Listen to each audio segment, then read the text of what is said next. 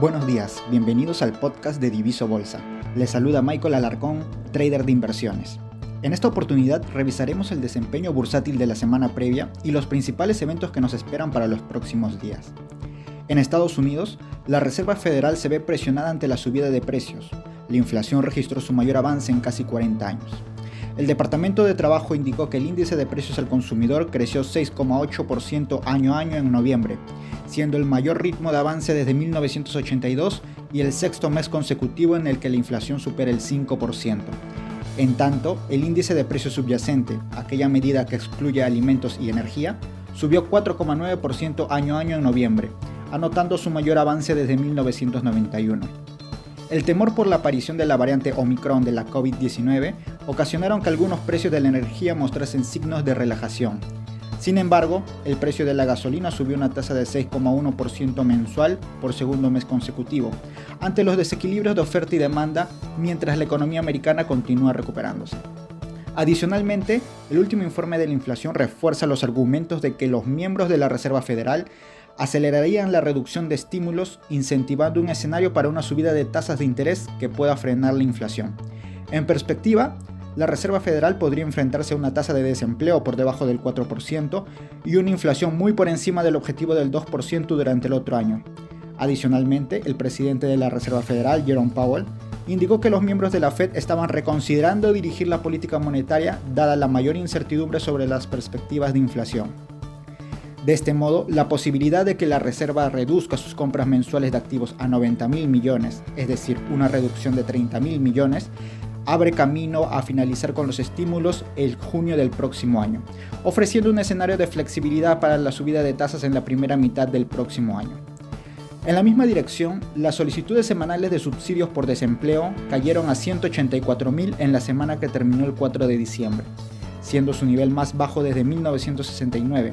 Mientras que el mínimo previo a la pandemia fue de ciento noventa y cuatro mil registrados a fines del mes pasado. En detalle, las solicitudes de desempleo han estado en descenso ante un mercado laboral con escasez de mano de obra, mientras que la tasa de desempleo cayó a cuatro coma dos por ciento desde cuatro coma seis por ciento en octubre. Se espera que la situación actual del mercado laboral mantenga a las solicitudes de subsidios por desempleo en sus niveles previos a la pandemia. En China, Evergrande cae en default restringido, mientras que el gobierno no anuncia rescate. La empresa inmobiliaria más endeudada del mundo habría incumplido el pago de una parte de su deuda en dólares tras el vencimiento del periodo de gracia de un mes, por lo que cayó en default por primera vez en su historia. En detalle, ni la compañía ni el gobierno chino han confirmado el incumplimiento de las deudas. Sin embargo, Evergrande indicó que no habían garantías que pudieran cumplir con el pago ante el proceso de reestructuración. Fitch Ratings colocó a la compañía como default restringido ante la negativa de información. Las autoridades indicaron que los problemas de Evergrande son un incidente del mercado y que se enfrentarán a las reglas de la ley y el mercado. De momento, el gobierno chino no ha dado indicios de rescate. No obstante, desde octubre viene interviniendo activamente en el mercado mediante inyecciones de liquidez para mitigar la caída del gigante y evitar un riesgo de contagio en el sistema.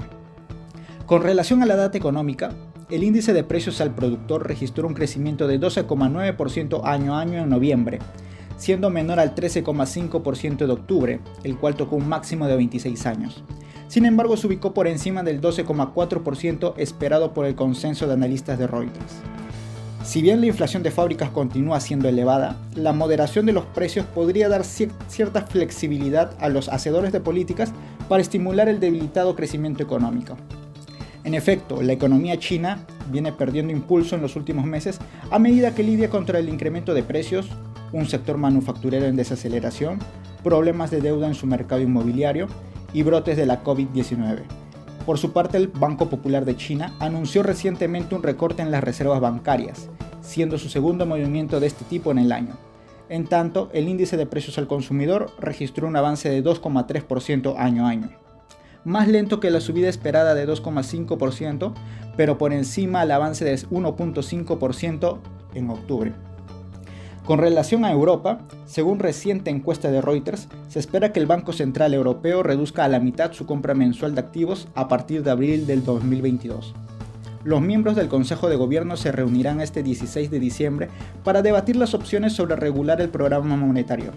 Asimismo, la encuesta reveló que la mayoría de encuestados observa que el crecimiento económico de la zona euro está relativamente estable, citando la proliferación de nuevas variantes como la mayor amenaza a la economía el próximo año. El B C E, a diferencia del resto de bancos centrales, demoraría un poco más en la subida de tasas, por lo que se estima que a fines del dos mil veintitrés se darían las condiciones para ello. Por su parte, el vicepresidente del Banco Central Europeo, Luis de Guindos, indicó que la inflación de la zona euro tardará más en volver al objetivo que lo que se esperaba. De Guindos reconoció que los riesgos de la inflación estaban moderadamente al alza y que la caída sería más lenta que lo estimado.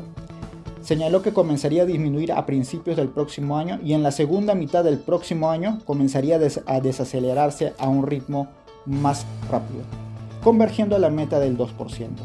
Asimismo, indicó que los cuellos de botella en las cadenas de suministros y las restricciones de la pandemia podrían afectar el crecimiento en el corto plazo, pero ve poco probable que estos factores tengan un impacto en el mediano o largo plazo. Con relación al plano local, el Banco Central de Reserva decidió elevar la tasa de referencia en cincuenta puntos básicos a dos coma cinco por ciento, continuando con su política monetaria expansiva. Sin embargo, la entidad recalcó que no implica necesariamente un ciclo de sucesivas alzas en las tasas clave. Para esta decisión, el Banco Central consideró que la tasa de inflación a doce meses se redujo de cinco coma ochenta y tres por ciento a cinco coma sesenta y seis por ciento en noviembre, ubicándose muy por encima del rango meta, mientras que la inflación subyacente se ubicó en dos coma noventa y uno por ciento en noviembre. Por su parte, la entidad proyecta que la inflación retornaría al rango meta en el segundo semestre del próximo año, ante la reversión de factores transitorios y que la actividad económica se ubicaría aún por debajo de su nivel potencial. Por otro lado, el ministro de Economía y Finanzas, Pedro Franco, señaló que la remuneración mínima vital debería incrementarse el próximo año. No obstante, indicó que aún viene analizándose dentro del gobierno. Asimismo, anunció la bonificación de doscientos diez soles para trabajadores formales, en línea con la promesa del presidente Pedro Castillo de que ningún trabajador formal gane menos de mil soles. Para una mayor facilidad y logística en la entrega, Franco indicó que se realizará un pago de doscientos diez soles cada tres meses y ya no el pago mensual de setenta soles. En la esfera política, el Pleno del Congreso rechazó la admisión de la moción de vacancia contra el presidente Pedro Castillo. En detalle, votaron en contra de la moción setenta y seis legisladores, cuarenta y seis votaron a favor y cuatro se abstuvieron, por lo que la moción presentada por la congresista Patricia Chirinos de Avanza País fue archivada. Durante el debate, las bancadas de Perú Libre, Alianza para el Progreso, Somos Perú, Juntos por el Perú, Acción Popular y los integrantes del Partido Morado expresaron su rechazo a la admisión de la moción, mientras que Fuerza Popular, Avanza País, Renovación Popular y algunos votos de otras bancadas apoyaron la medida. Con relación al calendario económico, este miércoles los inversionistas estarán expectantes a la última reunión de la Fed de este año. Se espera que la Reserva Federal esté lista para acelerar la reducción en el ritmo de compras de activos, despejando el camino para el aumento de tasas en el otro año. Dicho movimiento mostraría una reorientación en su esfuerzo por contener la elevada inflación. Adicionalmente, el miércoles también se espera que las ventas minoristas en Estados Unidos crezcan a un ritmo sólido en noviembre, impulsada por el incremento de los salarios en un mercado laboral con escasez de mano de obra, lo que también viene provocando las presiones inflacionarias y que los precios muestren avances más rápidos en casi cuarenta años. En tanto, el jueves se espera que el Banco Central Europeo mantenga sin cambio su tasa de referencia mientras que lidia con una inflación récord y aumento de casos de COVID, así como las constantes interrupciones en su cadena de suministros. Se espera que establezca planes para culminar con su programa de emergencia de compra de bonos iniciados en el dos mil veinte para contrarrestar los efectos de la pandemia. Asimismo, el viernes se espera que el Banco Central de Japón deje sin cambio su política monetaria ultra dovish, ya que los precios se mantienen estables pese a las presiones inflacionarias a nivel global. La Junta del Banco también discutirá la posibilidad de ampliar su programa de préstamos especiales en apoyo a las empresas afectadas por la pandemia. Dicho programa expirará en marzo del dos mil veintidós. Con relación a los principales eventos corporativos, la empresa siderúrgica del Perú, Siderperú, informa la aprobación de la distribución de un dividendo a cuenta de utilidades existentes en el balance trimestral al treinta de septiembre. El monto a distribuir será de sesenta y dos millones de soles, lo cual representa un monto por acción de cero coma cero ocho soles por cada acción. La fecha de entrega será el próximo veintinueve de diciembre. Las acciones de Siderperú han registrado un avance de cinco coma cero seis por ciento en la semana, cerrando en uno coma sesenta y seis soles por acción. Alicorp, La compañía informa que ha transferido a las empresas C P G Investment, compañía de consumo masivo, y Champús y Fragancias el íntegro de las acciones y o participaciones que mantenían en las empresas subsidiarias Alicor Argentina. A la fecha se está determinando el impacto en los resultados consolidados por el cierre de esta transacción. Sin embargo, la pérdida aproximada por la venta de las subsidiarias es de doscientos seis millones de soles. Las acciones de Alicor C uno han registrado una subida de cero coma ochenta y ocho por ciento, cerrando en cinco coma sesenta y cinco soles por acción. Esto ha sido nuestro reporte semanal de mercados. Síganos en nuestras redes sociales para mayor información, porque con Diviso, las altas finanzas dejaron de ser para pocos.